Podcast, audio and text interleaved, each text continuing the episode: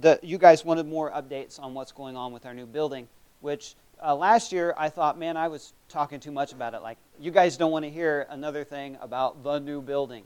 But uh, I guess it's not that case. Um, so let me just give you a few uh, details about it and expect that next week there be a uh, rather large uh, sum of information on the new building in the newsletter, the newsletter that Pam puts out. So I've spent uh, this past week putting together a lot of details and some history of our church.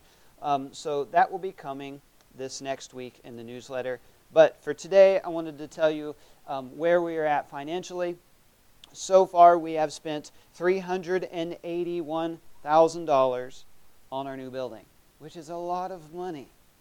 Uh, praise God for you faithful people for uh, bringing that money up so that we could spend that.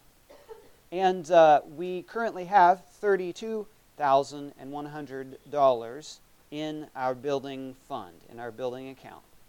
So two numbers you can hold on to. Here's some other numbers. In 19, no, no, in 1895, this building that we are in today was constructed. 1895. And the lumber to put it together and the materials cost a total of $1,400. 1,100 of those dollars was uh, donated by a Dr. Metcalf, who kind of was instrumental in putting this church building up and gathering the, the uh, folks who met together in a house in here in Colony. And uh, $300 of that was raised by a woman's group that uh, did fundraisers and such things to bring $300, which $300 was evidently a lot of money at that point in time. Uh, $381,000 were a long ways from $1,400, evidently. Uh, a board cost more today than it did back then. So expect more information to come, also about the ministry teams. Uh, today I want to talk about a sign in Cana. The series that we're going through is The Road to Discipleship. We're talking about being a disciple of Christ and making disciples, like Jesus tells us in the 28th chapter of Matthew go and make disciples. So, how do we do that? It's a journey that we uh, will come across a lot of difficulties and a lot of positive things as well. So, along that journey, we're going to discuss some things that uh, Jesus experienced and that Jesus' first disciples experienced from the book of John, the road of discipleship. Today, we're focusing on a sign. A sign, we all like the idea of a sign. Uh, most of us would like to see signs telling us where to go or what to do, when to stop, when to go. We like the idea of a sign. Our scripture talks a lot about signs, actually a lot about it in the Old Testament and some about it in the New Testament as well. So let me give you uh, just a sample of the signs that we see in our text. You're probably aware of most of them. In the first pages of our Bible, we come across uh, Adam and Eve's son, Cain. Now, you know the story. Uh, Abel offered the uh, pleasing sacrifice to the Lord, and Cain, well, he did not offer a pleasing sacrifice to the Lord, and Cain became angry, became jealous, and he killed his brother. Cain let sin take over him. And after he did that, uh, God said, Now you are cursed and banished from the ground which has swallowed your brother's blood. No longer will the ground yield good crops for you no matter how hard you work. From now on, you'll be a homeless wanderer on this earth. Of course, Cain is not liking that idea at all. He's beside himself. He's worried, would be an understatement. In verse 13 of Genesis uh, chapter, uh, chapter 2, he says, uh, Lord, my punishment is too great for me to bear. You have banished me from the land and from your presence. You have made me a homeless wanderer. Anyone who finds me will kill me. He's like, there's no hope for me now. And God says, Genesis chapter 4, verse 15, And the Lord appointed a sign for Cain that no one finding him would slay him. So God didn't tell him that, but God did this. He appointed a sign for Cain. And that sign is you are safe, Cain. Anyone who see this sign, leave you alone. Here's another sign. We uh, read about Noah and all the work he did on the ark, and uh, the flood came, and the ark floated and saved Noah and his family, and then the flood waters receded, and Noah and his family were grateful that they were saved, and they built an altar to the Lord. Genesis chapter 9, verse 17 Then God said to Noah, Yes, this rainbow is a sign of the covenant I am confirming with all the creatures on the earth. Never again will floodwaters destroy all life. This sign for Noah was a rainbow. How about Gideon? Gideon, he actually asked God for a sign. You know, Cain uh, didn't ask for the sign. Noah didn't ask for a sign. But Gideon says, Hey, uh, God, are you really going to use me to save Israel? If you are, give me a sign. And then he, he throws out the, uh, the garment and the fleece and says, You know, if there's, uh, if there's dew on the fleece and not on the ground, then I'll accept that as a sign, God. And he throws that again, and if there's dew on the ground and not on the fleece, I'll accept that as a sign. He asked for a sign, and God was obliged to give him that sign. How about the shepherds? We talk about at Christmas, you know, when Jesus was born. They got a sign. The angels came to them, and, and the shepherds were terrified. And the angel said, Luke chapter 2, verse 11, The Savior, yes, the Messiah, the Lord, has been born today in Bethlehem, the city of David. And in verse 12 says, And you will re- recognize him by this sign. You'll find a baby wrapped snugly in strips of cloth lying in a manger. Here's how you recognize him by this sign. He's going to be wrapped. So the shepherds, when they got there, like, oh, there's, there's, there's the swaddling clothes. That's our sign. Signs from the Lord are a great thing. They can give us courage, like in the case of Gideon. They can give us hope, like in the case of the rainbow for Noah. They can remind us of our safety, as in the case of Cain. And they can provide proof or evidence, like in the case of the shepherds. But the important thing about a sign is what it points to. The important thing about a sign is what it points to. In all of these cases, the sign points to God's power. There's nothing particularly special about the mark that Cain had. We don't know exactly what that mark was. There's nothing special about that mark necessarily. There's nothing special about the fleece that was on the ground with Gideon, or even the swaddling clothes on Jesus, or the rainbow, as neat as a rainbow is. It's what the sign points to and where the sign comes from that's important. Today's main text is from John chapter 2. Let me read to you John chapter 2, verses 1 through 10. The next day there was a wedding celebration in the village of Cana in Galilee. Jesus' mother was there, and Jesus and his disciples were also invited to the celebration.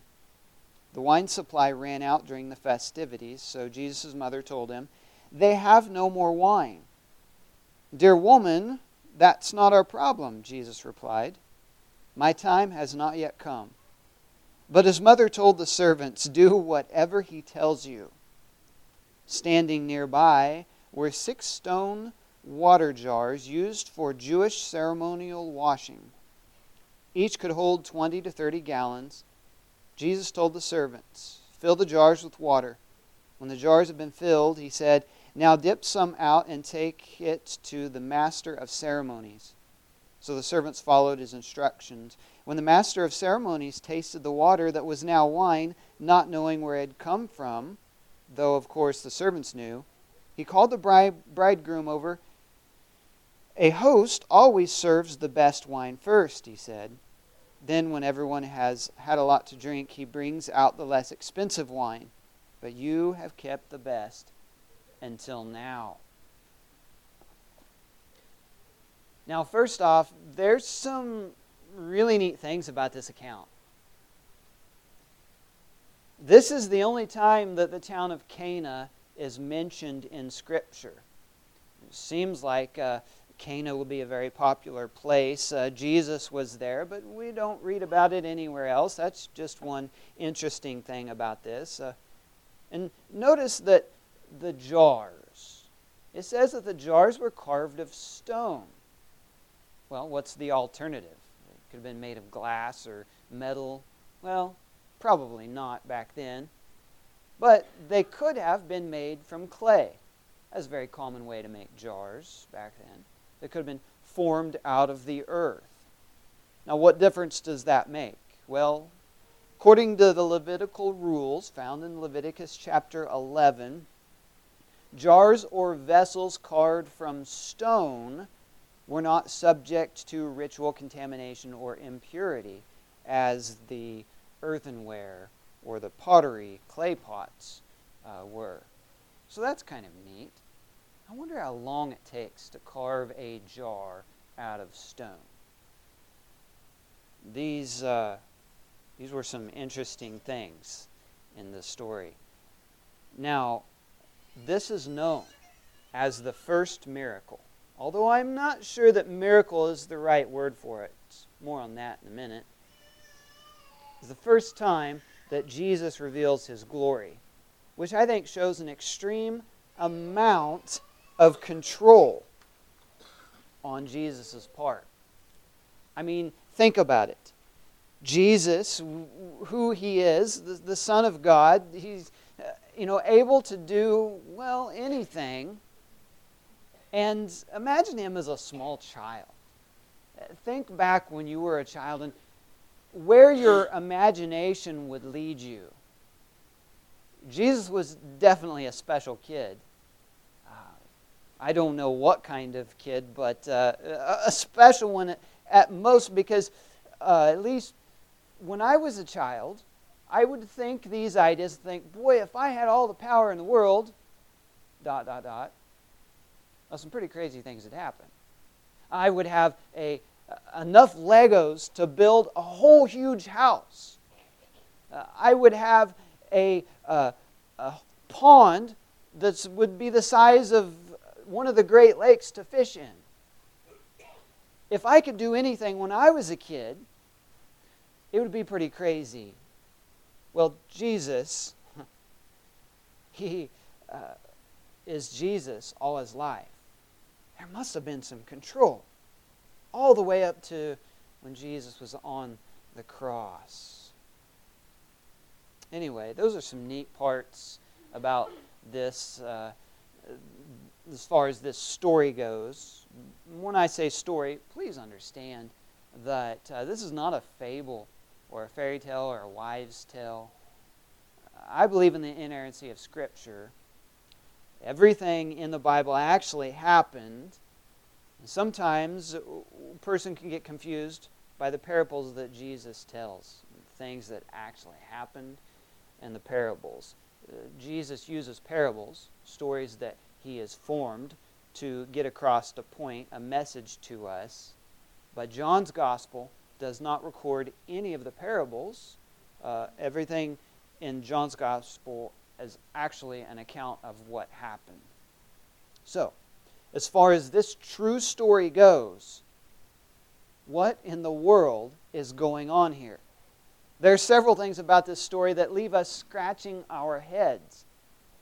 Jesus, uh, the disciples, and his mother were at a wedding celebration and they run out of wine. What a scenario. What does Mary find, or why does Mary find Jesus and tell him when this happened? Uh, does Mary know something that we don't? When Jesus was a little kid and ran out of juice and all he had was water, did, did he make that water into juice and Mary see it? And so Mary says, I, I know what Jesus can do. We'll never know. Well, maybe we will someday. But we don't know now. Why does Jesus call his mother woman? This uh, makes some people scratch their head. It seems like coming out of scriptures, uh, maybe not a very respectful term, although, you know, how honorable is it to be called a woman? God made a woman, God made a man. I think it's an honorable term. But nonetheless, some people think that uh, Jesus should have called his mother uh, a more proper term. Why does Jesus say, My time has not come? Which is basically telling his mother no. And what time is he referring to? His time of doing miracles? Or maybe his time of revealing who he is to the public? And why does he tell his mother no and then go ahead and solve the problem? And all of the things, of all of the things that Jesus could make more of, why in the world is it wine? If you've wondered about these things, you're not alone. Scholars have spent a great deal of time trying to figure out specific answers to these questions. What is going on here? And we could spend a bunch of time focusing on the details, but we can't miss the main point. And it's in the next verse. Verse 11, John chapter 2. This miraculous sign at Cana in Galilee was the first time Jesus revealed his glory, and his disciples believed in him.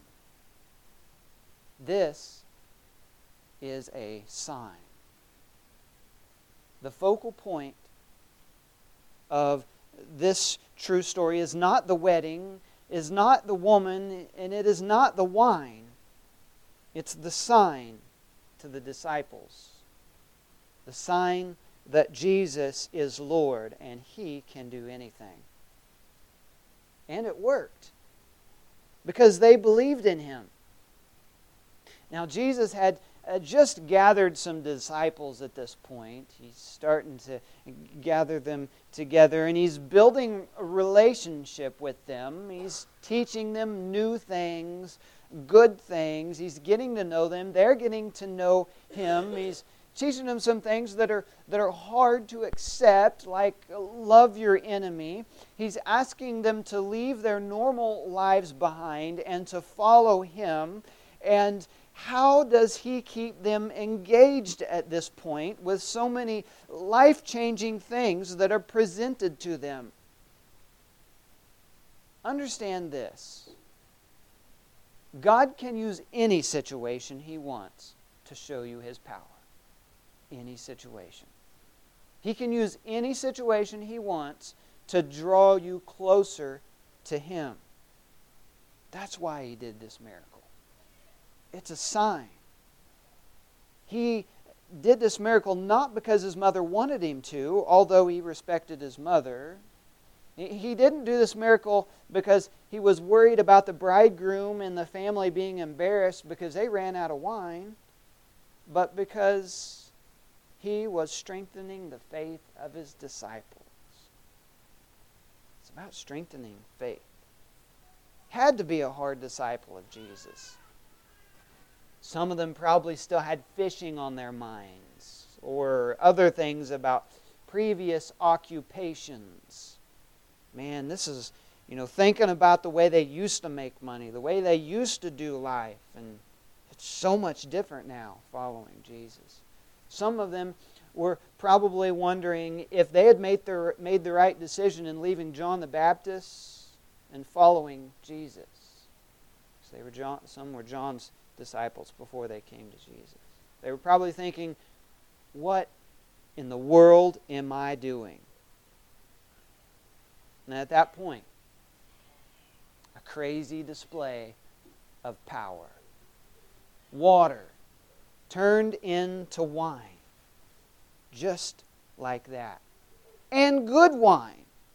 Now, I don't know what good wine is. I don't know anything about wine, but this was good wine. It drew the attention of everyone at the party. And if the disciples were questioning in their minds uh, what they were doing following Jesus, now, at this point, they're all in.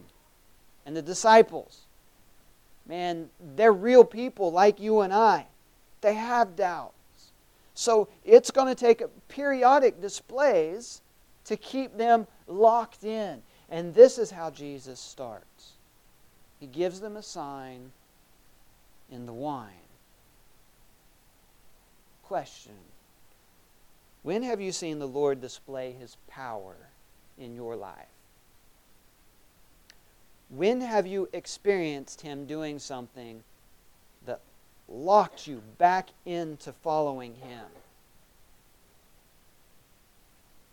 For me, well, I usually don't ask the Lord for a sign like Gideon did. But sometimes I find myself looking back at all the destruction, like Noah, and I'll wonder how in the world everything is going to be okay. And then God will show me some sort of rainbow.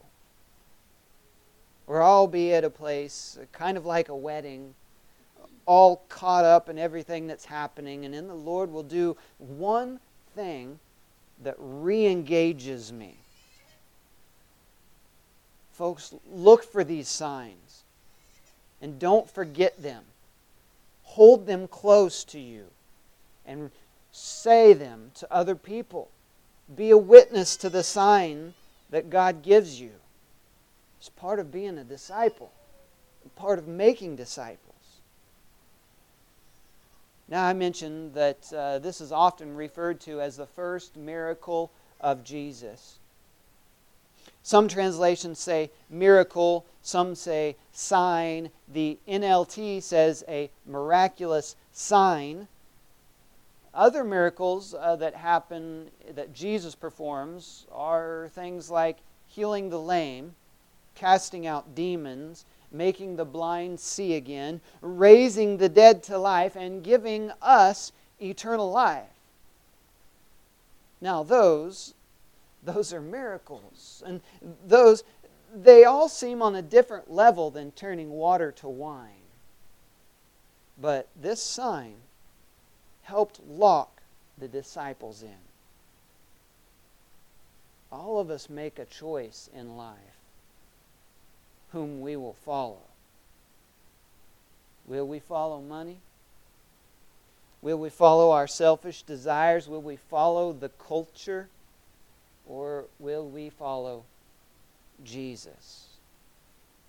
It's the most important decision that you'll ever make. It's the most important decision that you'll ever lead someone to make. It often may not seem like the most important decision at the time. You know, I've been thinking about about the settlers who came from the east to this area, the west, and this past couple weeks, man, it's been cold. And how did they survive in cold like this? And did that come into play when they uh, picked a spot to settle? It must have. And I'm sure they were smarter than I would have been They come all that way, and, and maybe it was in a summertime. And if they picked a place that was far away from water, or that only had a little stream that was a foot deep flowing through it, and then come wintertime and they had livestock, where would they get their water? That foot of water is now solid. And my plan is, as I chop ice, you know, I think about this. How in the world would they have done this? And my plan is that when my stream freezes solid, I'll uh, get a stock tank and run water from the hydrants and keep it warm somehow. They didn't have this option. They didn't have running water. How'd they survive? How'd they get water to their livestock? How'd they get water to themselves? I, I think about these kind of things. And it comes back to you had to make the right decision where you chose to stake your claim. If you made it far from water, there, you were in trouble. You had to have a source of water, a deep source of water that wouldn't freeze during the winter. You were, uh, you know, there's great risks when you come to a new place to start a new life. When you choose whom you follow, there's also great risks. when you choose where you land, eternity is at hand. Jesus is where we need to stake our claim. Every day, we should choose Jesus. Every day. Every day, we should make sure that we are putting our faith in Him because we know that there is living water water that will take care of us, that will fill us, that will bring us to Him for eternity. If you need a sign, well, it's right here in the Scripture the wine that was made from water. If you need a sign, maybe it's today, worshiping here with a bunch of other folks who believe that the Lord gave His life for you. If you need a sign, maybe it's the, the text says that he loves you so much that he gave his life so that you could be forgiven of your sin. Don't miss these signs. Jesus turned the water into wine so the disciples would believe in him. So that's where we should stake our claim so that we would believe in Him day after day so that we choose Him. This is the goodness God. Worship team, if you want to come up, give us the last song.